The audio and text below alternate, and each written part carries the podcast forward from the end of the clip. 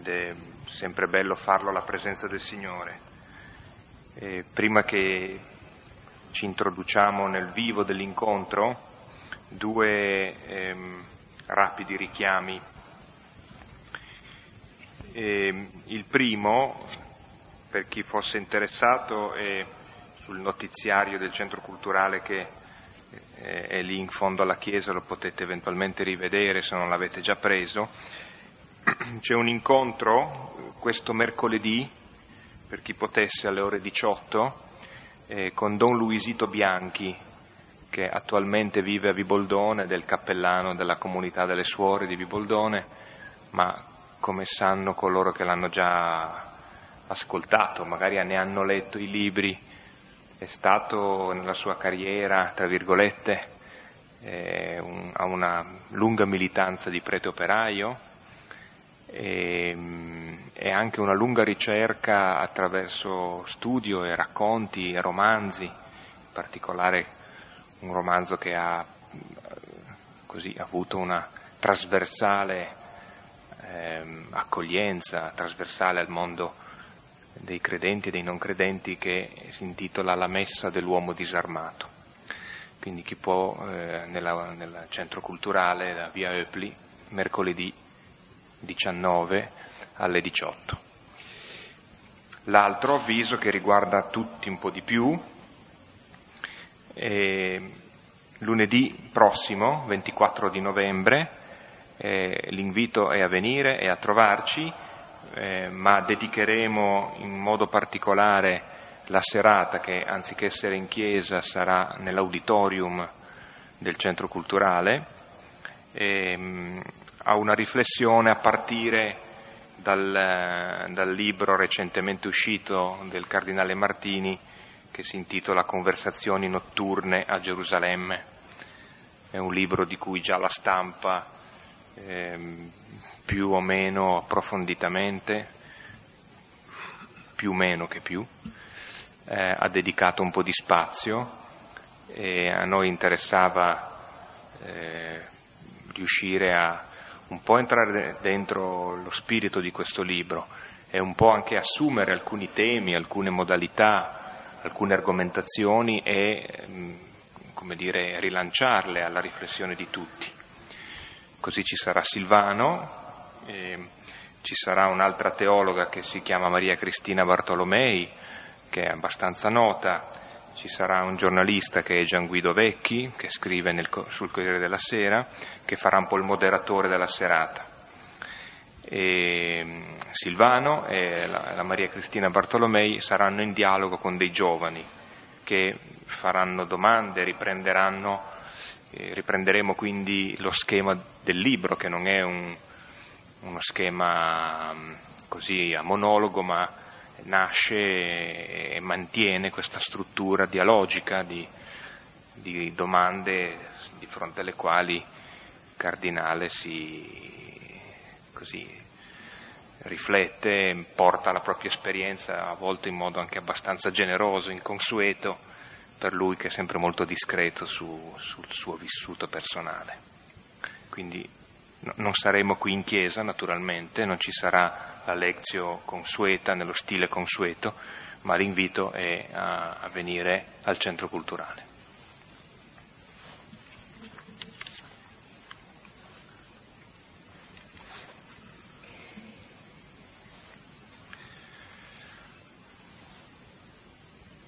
E ora dunque entriamo nel cuore dell'incontro nel nome del Padre, del Figlio e dello Spirito Santo.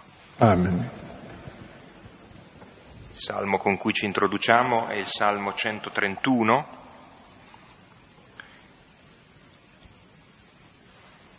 Quello che comincia con Signore non si inorgoglisce il mio cuore.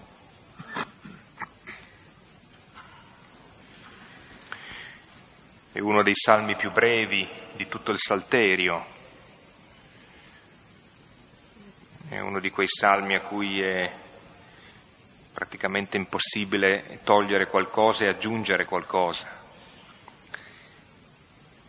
Ed è un salmo che ehm, celebra e prega su una, su un'immagine, su un'immagine che è quella del bambino, del bimbo svezzato in braccio a sua madre.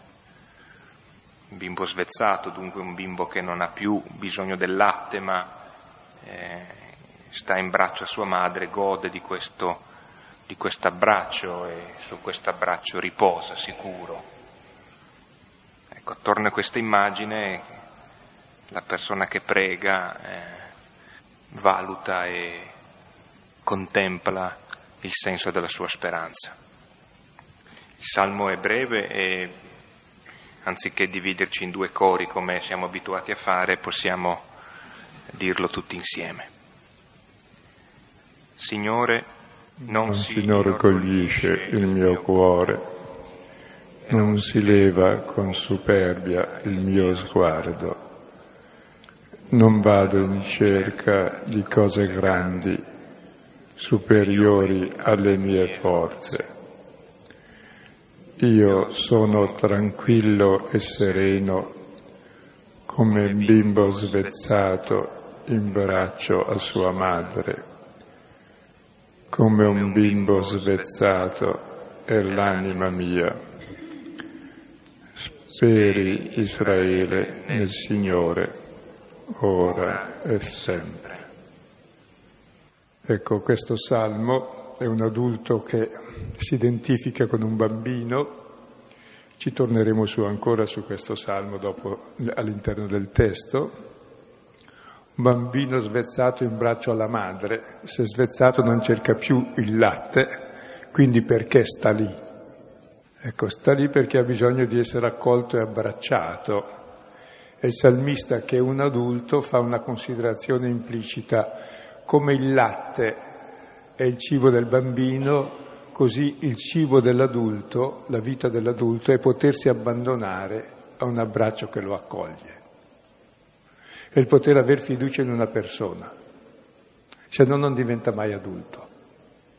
Chi non si sente accolto ed amato non diventa mai adulto, va sempre in cerca di conferme di essere accolto come tutti i bambini che non sono stati accolti.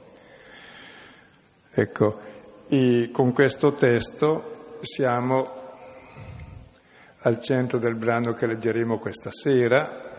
Avevamo cominciato la seconda tappa del cammino di Gesù a Gerusalemme dove tutti sono lebrosi, impossibilitati a fare il cammino e questi lebrosi sono i discepoli, vengono inviati dicendo andate tranquillamente, fate il cammino che vi sembra impossibile fare, mentre camminate vedrete che qualcosa succede.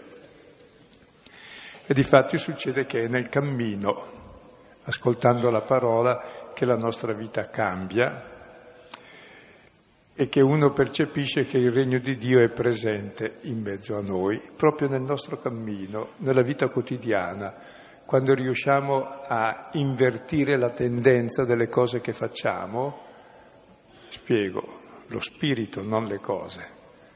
Perché come ai tempi di Noè ci si sposava, si comprava, si vendeva, si lavorava, così ai tempi di Lot, ecco, però facendo le stesse cose noi cosa facciamo?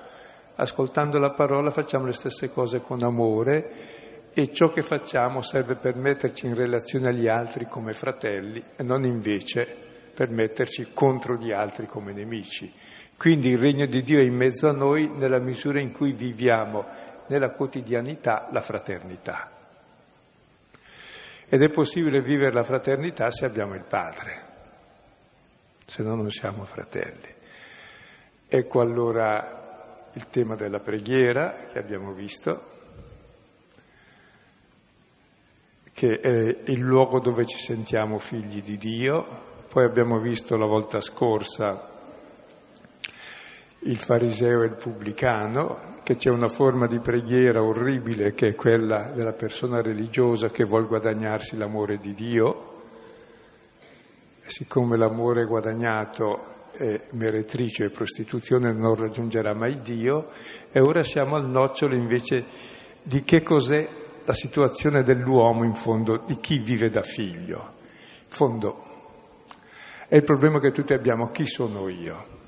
Se noi pensiamo bene, l'unica cosa che tutti noi siamo, tranne forse qualche rarissima eccezione che qui non è presente, Nessuno di noi è Padre Eterno, siamo tutti figli o figlie. Che vuol dire che tutto ciò che abbiamo l'abbiamo ricevuto. Io non sono mio, non mi sono fatto da me, non sono le cose che faccio, se no povero me se sono le cose che faccio, se funziona bene. Ecco, non sono padre di me stesso, madre di me stesso. È il tentativo di Adamo, il complesso di Edipo, che ci fa sentire orfani di nessuno. Ognuno di noi esiste se è di qualcuno. E quel di che è un genitivo in latino, che ti genera. È la relazione che ti fa esistere. È la relazione in fondo che tutti abbiamo come origine della vita, che siamo figli e il nostro poter vivere da fratelli dipende dalla nostra accettazione di essere figli. E uno diventa adulto quando accetta di essere figlio. Fino a quando non accetta di essere figlio non è mai adulto e non sarà mai padre se non come padrone. Leggiamo questo testo che è un po' un nodo essenziale nel Vangelo dove ci si fa capire che la nostra identità, ciò che noi siamo, è dono, è grazia, se non una disgrazia vivere. È un dono di amore e l'amore non va né meritato come pensano le persone religiose, se no non è amore, né rapito come pensava Adamo o come pensa anche l'ateo che rapisce a Dio, sono io Dio di me stesso. Poi, povero, mi basta essere me stesso va solo accolta la nostra identità. E se accogliamo la nostra identità cominciamo a essere qualcosa di molto grande, come vedremo, e a diventare grandi, cioè a diventare piccoli. Leggiamo il testo, che è quasi un, un doppione in Luca, che evita sempre i doppioni, ma anche in Marco c'è un doppione. Prima, quando i discepoli discutevano, nove capitoli prima, chi era il più grande tra loro, Entrati in casa, Gesù gli dice di cosa discutevate lungo il cammino? Tacevano, allora Gesù prende un bambino, lo pone in mezzo a loro e dice chi vuole essere il più grande si faccia il più piccolo di tutti e servo di tutti, perché il più piccolo di, tutto, di tutti quello è il grande. E adesso leggiamo questo testo che fa da pandan, ma a questo punto ha anche un significato molto preciso. Cioè come si fa a entrare nel regno di Dio? Ricordate i farisei avevano chiesto quando è che viene il regno di Dio? Per sé è già venuto. Il problema è come entrare. E in questo testo è il testo fondamentale che ci spiega come si entra nel regno di Dio. Capitolo 18, versetto 15.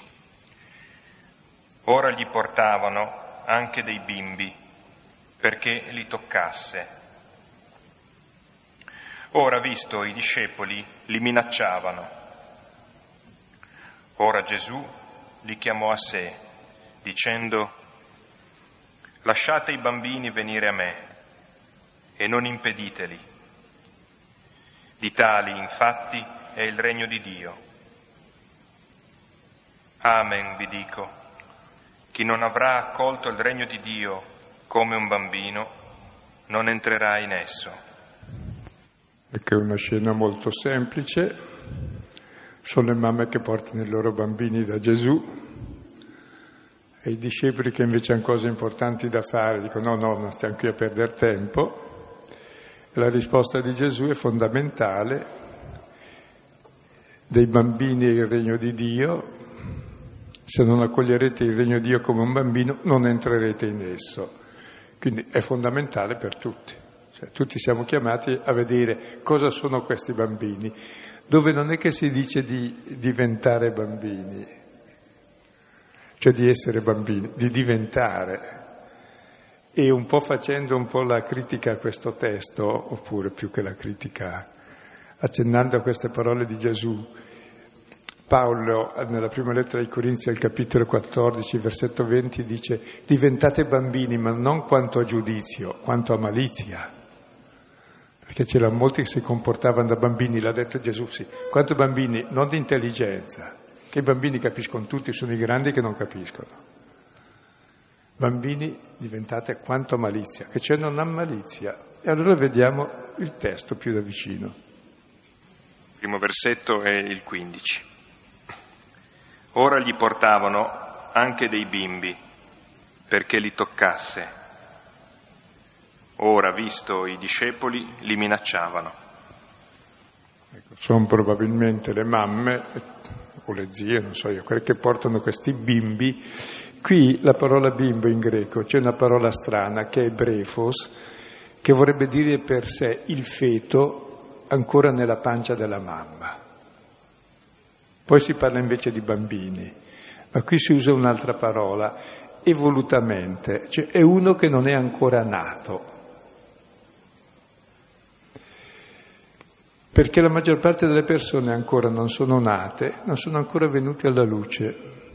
Perché uno viene alla luce quando accetta di essere amato, di essere di qualcuno, di appartenere, quando accetta di essere piccolo, quando accetta la sua identità, se no vive nel delirio come gli apostoli che sono sempre in delirio, dicono adesso viene il regno di Dio, adesso noi cominceremo a essere i capi del popolo, adesso noi faremo così, adesso no.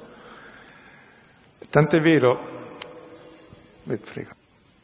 Pensavo eh, così un, un, primo collegamento, ma così da, da buttare come briciole dal tavolo, è che mh, questi bambini evidentemente glieli portano, partono da lontano e partono un po' da lontano come parte da lontano il pubblicano del, del, della parabola precedente, il quale è, in certo modo è il Signore che si avvicina a lui. E qui è Gesù no? che poi accoglie questi bambini, che poi vediamo appunto il discorso del chiamare a sé chi chiama chi, eh, però eh, mentre sono i vicini, in questo caso i discepoli, che fanno un po', non so se è, una, è, una, è un paragone corretto, eh, fanno un po' la figura dei, dei, farisei che sono già i vicini e pensano che insomma non c'è tempo per questi altri, insomma c'è roba più seria da fare. Non so se questo è, può essere un, anche dal momento che ci sono delle delle immagini, dei modi di procedere della narrazione che fa sì che un testo possa essere veramente inserito e letto, riletto alla luce del, del testo che lo precede, che lo segue. E poi è bello che li portano perché li tocchi. La parola toccare è preziosissima. E nel Vangelo c'è solo eh, due persone che toccano Gesù. La peccatrice, che non poteva, la prostituta, e la donna impura che soffriva di perdite di sangue. Sono le uniche che toccano. Ora toc- tutti gli altri lo schiacciano. Cioè il toccare è qualcosa di reciproco, il contatto e la comunione. E diventa sinonimo della fede, perché la fede non è una cosa astratta, è il toccare l'essere toccati. Ci sono delle cose che ci toccano, delle cose che non ci toccano assolutamente, al massimo ci danno fastidio se ci sono vicine. Il toccare è la cosa più profonda, ciò che ti tocca. E Gesù stesso tocca soltanto gli intoccabili, cioè i lebrosi, poi toccherà l'orecchio che hanno tagliato per guarirlo, poi toccò la bara del bimbo morto, che pure non si toccano le bare, e ora lo pregano di toccare questi bambini. Il toccare vuol dire identificazione, in fondo.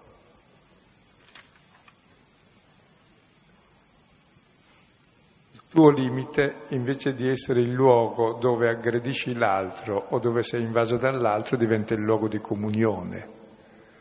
Il tatto è il senso più forte per questo ed è, è, la parola che si usa per esprimere la fede, perché la fede non è qualcosa, qualche considerazione astratta sui dogmi e sulle verità di fede, ma è semplicemente un contatto interiore. Tu sai se una cosa ti tocca o non ti tocca, se ti muove o non ti muove dentro. E non si può barare su ciò che senti. Senti fastidio se ti tocca uno che non vuoi che ti tocchi, dici mi opprime. È importante questo toccare. E i discepoli vedono e minacciano, è la stessa parola che si usa quando Gesù minaccia i demoni, cioè state facendo una cosa che non dovete fare, perché per molti motivi, prima di tutti le donne non devono andare dal maestro, non possono essere discepoli, perché la legge è fatta per gli uomini, ancora adesso più o meno. Le donne sono sottomesse a molte leggi però, ma non a tutta la legge in senso positivo, che sono i privilegi. E il bambino invece per sé non è in grado né di intendere né di volere, è escluso dalla legge, totalmente. Non può né deve osservarla. Quindi è totalmente escluso. E Gesù invece li accoglie. E i discepoli si sentono infastiditi, un po' come il fariseo e il pubblicano, appunto, che si sente infastidito il fariseo da quel pubblicano, quel peccatore che sta lì. E il Signore, come aveva accolto il pubblicano e non il fariseo, così accoglie questi bambini. E noi che siamo i discepoli, stiamo qui a perdere tempo, con te e con loro, ma non si fa così, una gazzarra indegna del maestro. Siamo seri, dai. Sì, un po' di gentilezza va bene per, per, per la televisione, così vedono, ma dopo mandali via. C'è in questo che chiedo, eh, mi pare, eh, un, avrei voluto ritrovarlo, ma a dire la verità non l'ho ritrovato. C'è una, qualcuno degli esegeti che, richiamandosi anche alle fonti dei, dei rabbi e, eh, che avevano il loro gruppo di discepoli, anche loro, e una delle cose che questi discepoli facevano era esattamente un po' un servizio da bodyguard cioè un servizio da cordone sanitario per, più che per salvare da chissà quale pericolo la, il rabbi in questione, eh, ma perché questo era eh, un modo di sottolinearne la dignità e la statura, che dunque ehm, il, il, rabbi non ha tempo da perdere con il bambino fino a che questo bambino non diventa bar mitzvah, cioè fino a che questo bambino non diventa adulto figlio del, del comandamento, figlio della parola, ed è quindi tenuto ad osservarla, e allora a quel momento il rabbi si prende cura di un, di un giovane, eccetera, no? per cui anche Gesù nel, viene, nel, Tempio viene ascoltato, fa domande perché, perché sta per diventare un bar mitzvah. E allora in questo senso però Gesù sovvertirebbe anche uno stile che era uno stile anche socialmente acquisito, culturalmente molto consolidato, uno stile proprio diverso. Eh, ma ha rotto molti stili, eh. Ha rotto anche altre cose. Sì, che il Signore invece di essere padrone di tutto si è fatto schiavo di tutti e che Dio sia uno uomo e che essendo re dell'universo è re proprio in quanto lo mettiamo in croce come ribelle sovversivo, eh, ha rotto parecchi stili. Io sostengo sempre che se venisse in chiesa lo manderemo fuori. Sì. Oppure lo teniamo in croce, tranquilli. Fermo. Fermo, sta buono. Abbiamo il tuo simulacro. Danni ne già fatti. Sì. E mi interessa tornare ancora sulla parola bimbi, i, bre, i brefos, i, i feti, che se ricordate al vecchio Nicodemo, maestro della legge, Gesù dice guarda che tu non entrerai nel regno dei cieli se non rinasci di nuovo. Come devo? Devo tornare dentro il, il grembo di mia madre e uscire di nuovo come fa uno vecchio a rinascere. È il problema di tutti noi, rinascere e trovare la vita. Ed è il tema fondamentale del Vangelo di Giovanni che terminerà capitolo 19 al versetto 37 dove dice guarderanno a colui che hanno trafitto, cioè come si fa a nascere? Uno nasce quando si sente amato e tutto il Vangelo di Giovanni vuol portare Nicodemo a guardare da dove nasciamo, nasciamo dalla ferita del cuore di Dio. Noi nasciamo dalla ferita del cuore dell'altro, da chi ci ama. E quando vediamo la nostra origine, che è un Dio che ci ama talmente da dare la vita per noi, e la morte di Gesù è un atto di nascita, questo squarcio da cui esce sangue ed acqua, noi nasciamo da lì. E uno nasce e diventa adulto appunto quando si sente amato, prima è ancora non nato, è ancora nelle tenebre, non sa che senso ha la vita e allora la fa consistere in tante cose senza senso, nel potere, nell'apparire, nella ricchezza, nel dominio, nel, nella violenza. Ecco, questo è il tema. Adesso. Lo sviluppo narrativo. Versetto 16. Ora Gesù li chiamò a sé, dicendo, lasciate i bambini venire a me e non impediteli. Di tali, infatti, è il regno di Dio. Ecco, chi chiama Gesù qui dal testo? chiedevamo con Silvano se, perché vabbè, lui, lui, conosce il greco, io lasciamo perdere. Ehm, però effettivamente guardando il testo, chi chiama chi? Gesù è colui che chiama, e lì è abbastanza chiaro, però eh, il complemento oggetto potrebbe essere sia i discepoli sia i bambini. Funziona in tutte e due, è anche in fondo nel, nel nostro testo it- italiano, nella traduzione, l'ambiguità sostanzialmente rimane. Quindi così è bello tenere questo, questo testo aperto. E tra l'altro è astuto perché dirà ai discepoli, se non diventate come loro, non entrate. Quindi i veri discepoli sono i bambini e i discepoli non ancora. Non. Sono ancora non nati. Allora, e qui abbiamo la chiamata fondamentale. Ecco, lasciate i bambini venire a me. Ecco, andare a Gesù, andare al figlio, vuol dire fare il suo stesso cammino, vuol dire diventare figlio, vuol dire entrare nel regno, vuol dire essere fratello, cioè, lasciateli. I bambini, circa, qui usa la parola i bambini, in greco la parola pais, che il bambino, noi oggi ce n'è così pochi da noi che quindi li vezzeggiamo, sono curati. Sono... Il bambino per sé era un appendice della donna che era un appendice dell'uomo, cioè contava niente il bambino. E ancora adesso presso gran parte dei popoli, mh, mm, prima mangia il padre e la donna sta in piedi a guardare e a servire poi mangiano gli adulti e le persone e la donna, poi si avanza i bambini. E addirittura in greco la parola bambino vuol dire schiavo, e il pais, schiavo, la stessa parola, per dire quanto contavano niente. E anzi il padre aveva la patria potestas addirittura il diritto di vita o di morte. Quando nasceva se lo sollevava senza sbatterlo giù allora era suo figlio, se no poteva buttarlo giù dalla rupe tarpea, aveva pieno diritto di farlo. Ecco, quindi quando si parla di bambini non immaginate che siano quelle cose che noi adesso circondiamo da tanta cura e poi tutta la pubblicità e tutte le cose da comprare per loro è un gran mercato. No, sono quelli che non contano assolutamente. Anzi, il bambino è nulla è ciò che diventa diventa ciò che gli altri ne fanno di lui. Comunque una caratteristica fondamentale è sempre di qualcuno, se è di nessuno non esiste.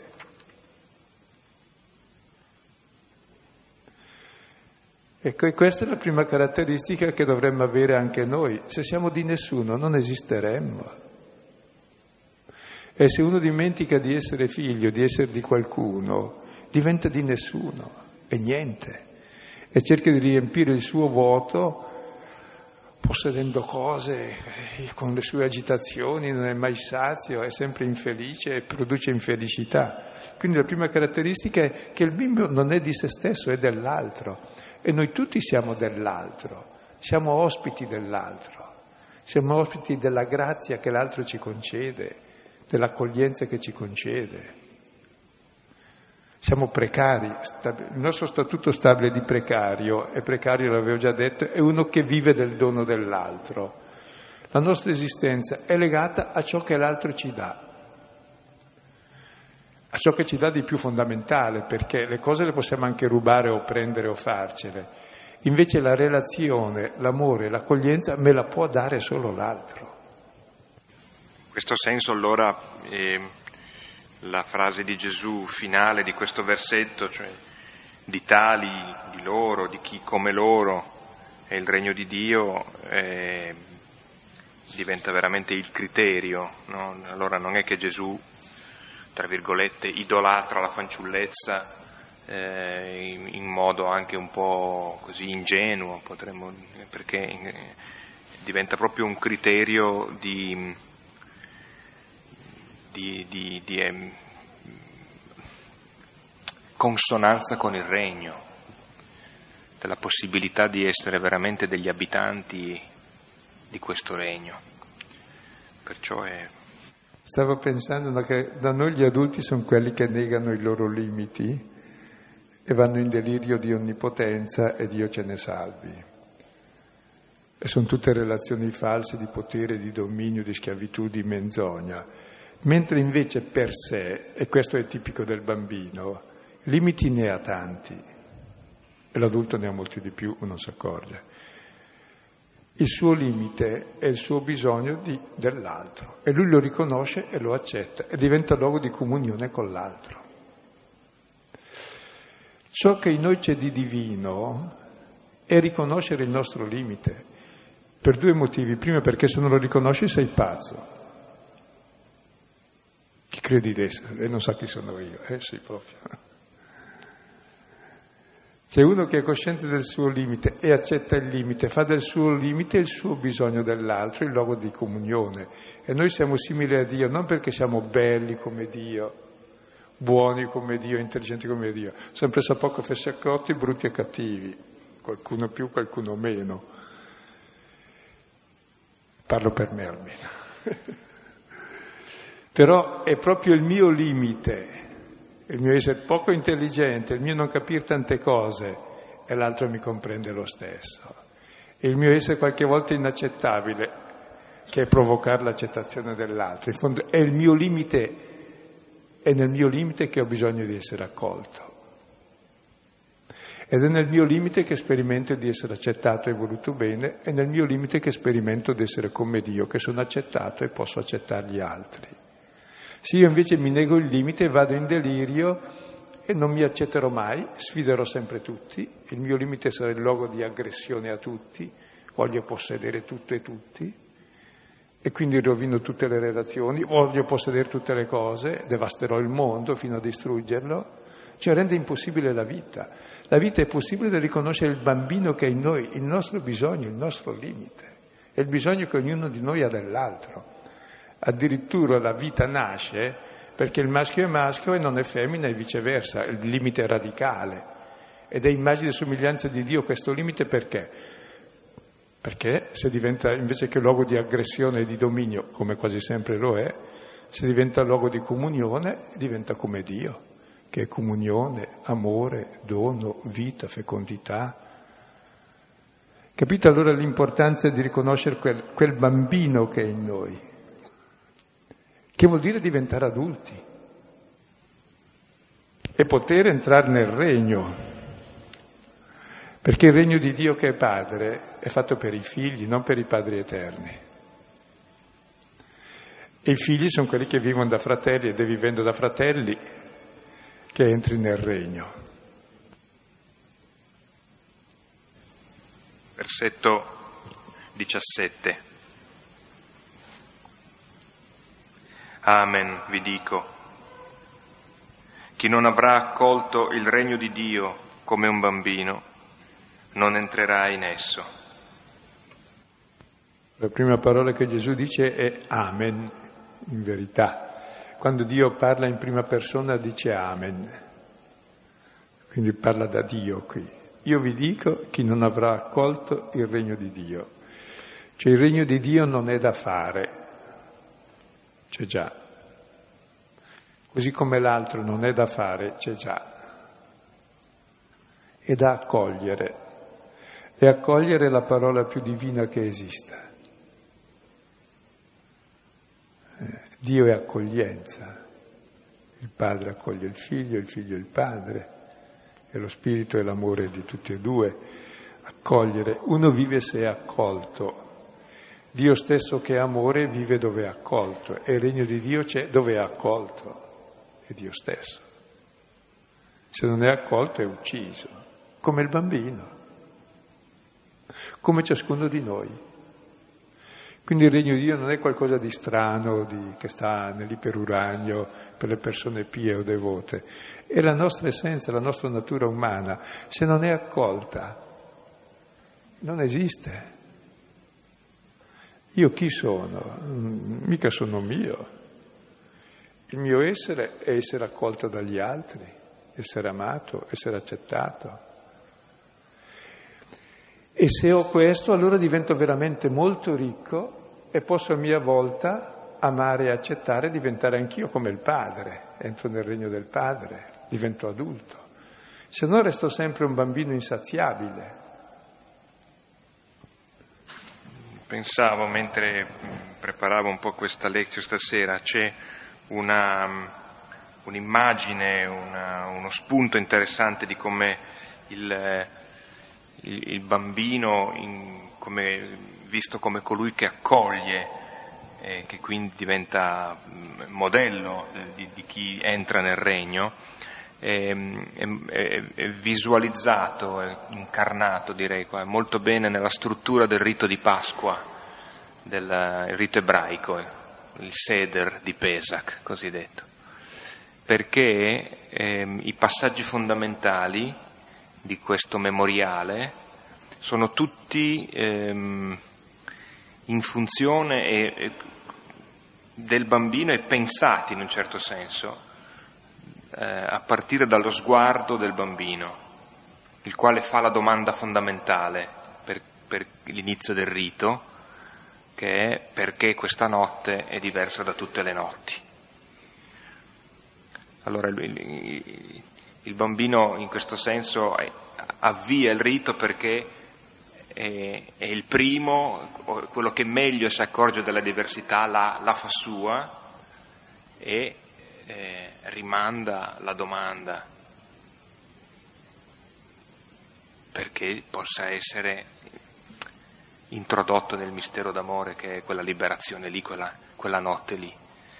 Quindi è interessante che, che, il rito e tutti i passaggi fondamentali sono tutti, sono tutti pensati eh, avendo come chiave di volta il, il, il bambino, il criterio del bambino e lo sguardo del bambino. Pensavo anche una cosa mentre parlavi, che questa trasmissione dei padri ai figli, che se uno non si sente figlio non sarà mai padre sarà solo padrone. Oppressore come si è sentito oppresso lui perché non è stato figlio e non è stato amato. Quindi proprio la condizione per essere adulti veramente, anche maturi umanamente, è accettare il bambino che è dentro noi, il bisogno di essere accolti, di essere amati e sapere che questo dipende dall'altro, non lo posso né comprare come fanno le persone religiose, né rifiutare dicendo io sono un autonomo, mi sono fatto da me. Cosa vuoi? Mi fa pena. Sono pericolosissime le persone che si sono fatte da sé, distruggono tutti.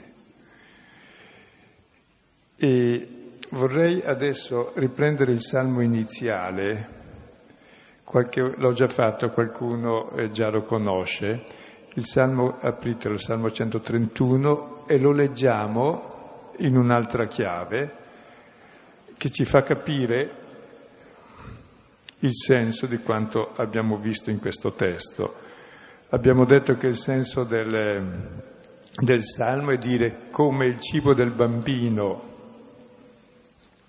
è il latte della madre, così il cibo dell'adulto è il potersi abbandonare nell'abbraccio con fiducia, nell'essere accolto. Se non c'è questo, essere accolto, questo potersi abbandonare, proviamo a leggere il Salmo in altro modo, c'è capovolto, ce l'avete davanti, cancellate la parola Signore che non c'entra perché noi non siamo figli di nessuno, Allora sentendomi figlio di nessuno e nessuno, il mio cuore si inorgoglisce, si leva con superbia il mio sguardo, vado in cerca di cose grandi, sempre superiori alle mie forze. Io sono inquieto, angosciato, come un vecchio invece che come un bimbo, invece che svezzato, pieno di voglie, invece che in braccio a sua madre, in braccio alla morte come un vecchio pieno di voglie sono io, dispera ora e sempre. Ecco, dove non c'è questa possibilità e questa accettazione del bambino che è in noi, che si sente accettato e l'accettazione nostra di essere accettati, ecco, viene fuori una vita stravolta, che nell'orgoglio, dove si tira il cuore sempre di più, con superbia, con lo sguardo in alto, mettendo sotto i piedi tutti, sempre in cerca di cose più grandi, sempre superiore alla mia forza, una sfida con, continua con me e con tutti, inquieta, angosciato, come un vecchio, pieno di voglie, sempre vent'anni anche ai 120, toglie 100, basta, restano i 20, devono essere proprio rimbambiti questi. Cioè se non accetti essere bambito, bambino, sei rimbambito, sei in delirio e rendi impossibile la vita e vive una vita disperata. Quindi con questo tema, ecco, siamo vicini ormai al punto del nascere, che sarà il seguito del Vangelo. Eh, sì. Allora, oltre al Salmo 131, che appunto ripreso alla luce del Vangelo, può acquistare nuova forza, c'è il, l'insegnamento del Vangelo di Matteo, capitolo 18, dal versetto 1 al 5. Poi veniva citato già prima il colloquio notturno di Gesù con Nicodemo, lo trovate eh, nel Vangelo di Giovanni, capitolo 3, versetti 1-16.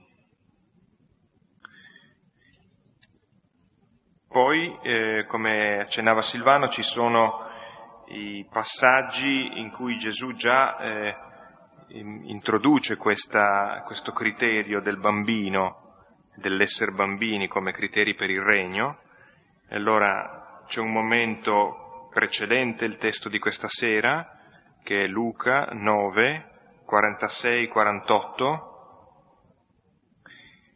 ma ehm, eh, è molto interessante che poi questa discussione, eh, che evidentemente stava molto nel cuore dei discepoli, Luca la, rit- la, la riprende, la reinserisce nel capitolo 22, dal versetto 24 al 27, ehm, di nuovo, e siamo nel clima della, della cena.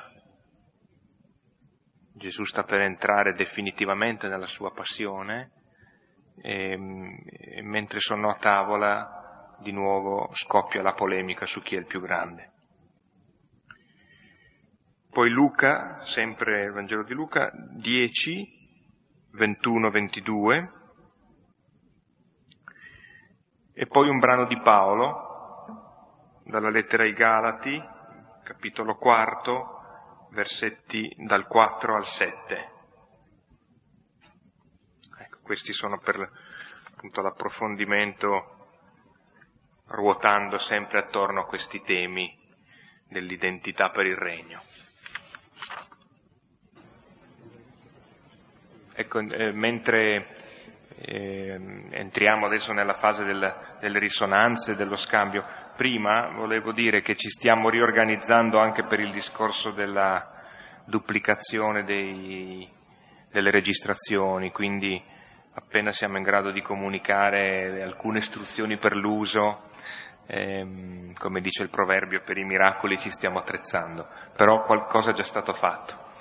Eh, ci, siamo, ci, siamo, dovuti riorganizzare in questo senso perché ehm, la, gli orari della portineria, dunque le persone coinvolte nella gestione della portineria sono cambiate, come avete potuto notare.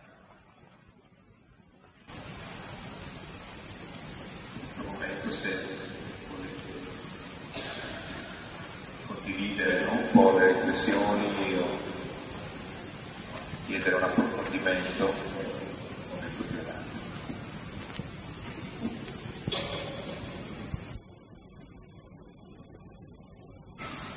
Eh, ho trovato la parola di Gesù stasera molto radicale.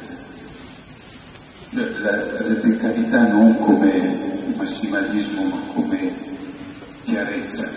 Cioè, senza chiarezza non è che si va molto avanti. Poi le difficoltà sono un'altra faccenda. Quindi radicalità nell'indicare nel, nel bambino che non è niente la possibilità di essere il bambino che non ha coscienza, che ha la possibilità di averla, di, di, che è innocente ma senza consapevolezza, che ha la possibilità di averla con consapevolezza. Ecco, quindi due parole molto radicali nel senso di chiare che mi sembra che diano una bella spinta. Se poi dopo uno vuole capire bene questo testo ci sarà il seguente che ci presenta il contrario, uno che è nobile, ricco, giovane, giusto e chiede al Signore cosa devo fare di più per entrare nel regno. E se ne va via triste.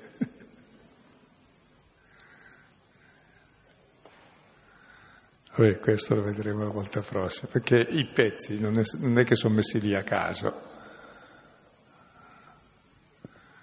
Cioè, insomma, non dobbiamo comprare l'essere figli, è un dono, viviamo di grazia, se no siamo disgraziati. E anche le nostre relazioni, io sono di grazia, cioè riceviamo come bambini quello che l'altro ci dà e viceversa, o se no ci freghiamo a vicenda e stiamo male e ci distruggiamo. Quindi è davvero un nocciolo molto, molto bello, molto limpido, poi anche molto duro perché lasciateli, non impeditele, sulle stesse parole che si usano anche nel battesimo dei pagani, tra l'altro. Il regno di Dio è chi è come loro, chi non diventa come loro non entra.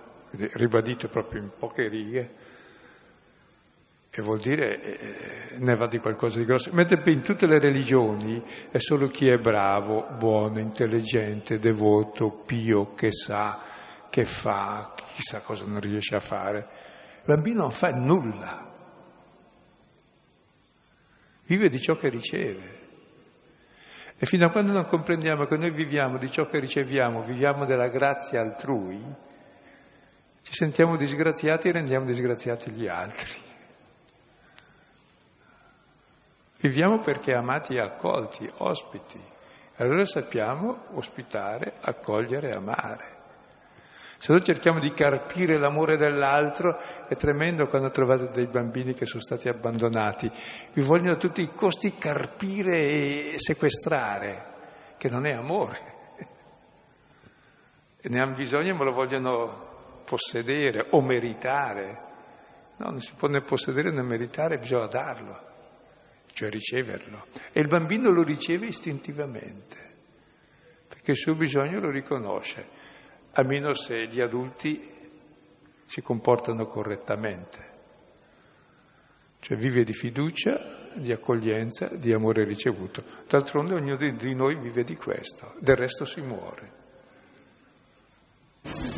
Ah, cioè quella, eh, fatto di non lasciarsi sfuggire le cose importanti cioè mentre gli altri si distraggono, loro invece che c'è una cosa importante, vera e giusta, ci vanno dietro, non se la lasciano sfuggire, sono curiosi.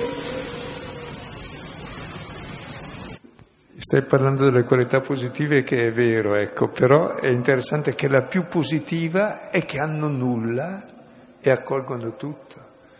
Tra l'altro, anche una persona intelligente, quando è che capisce qualcosa? Non quando crede di sapere, quando sa di non sapere. Anche tutta la scienza è sempre progredita così. E ogni relazione, ogni cosa che capisci è perché non la sapevi. Uno che sa già tutto non vuol dire che l'imbecille è perfetto. Quindi è proprio il ricevere che ti rende ricco. Poi se ricevi dai. Questo vale anche per l'intelligenza, per lo studio. E chi presume di insegnare, boh, ho capito niente. Vuoi insegnare le quattro cosette che ha imparato. Impariamo tutti dalla realtà, dalle cose. Il bambino apprende tutto, capisce tutto, cape e cresce. E, e c'è questo, e se noi questo bambino dentro di noi l'abbiamo spento, siamo i padri eterni che non capiscono più niente, criticano tutti, ah, ai miei tempi sì, un perfetto idiota, insomma, ecco, sclerotizzato.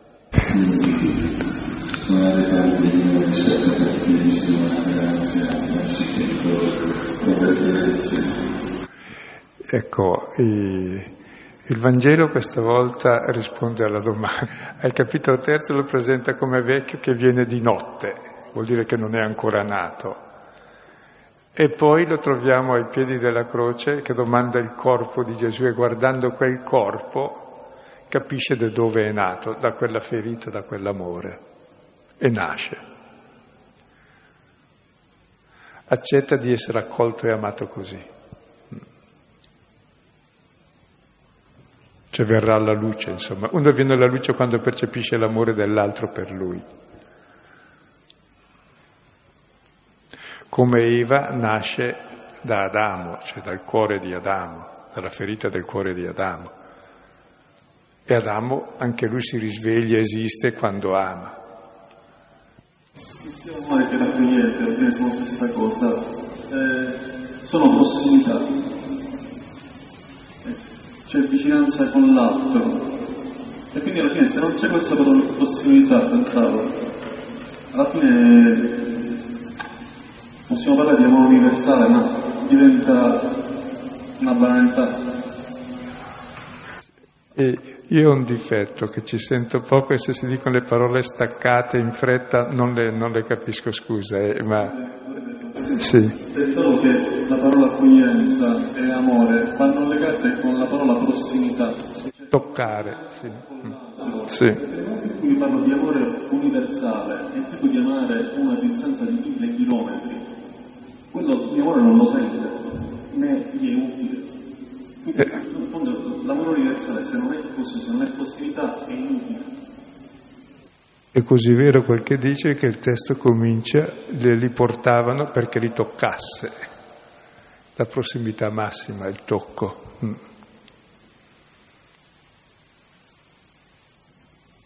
Ora, dopo che abbiamo contemplato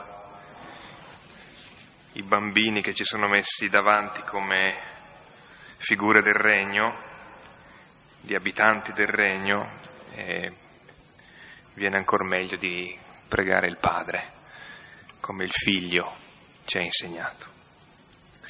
Diciamo insieme, Padre nostro che sei nei cieli, sia santificato il tuo nome, venga il tuo regno, sia fatta la tua volontà, come in cielo così in terra.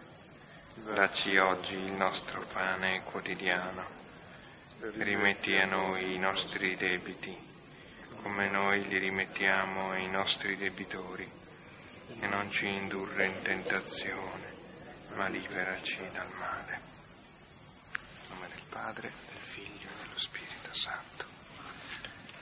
Bene, grazie, buona settimana e arrivederci a lunedì, ripeto, non qui in chiesa, ma se lo volete nell'auditorium San Fedele.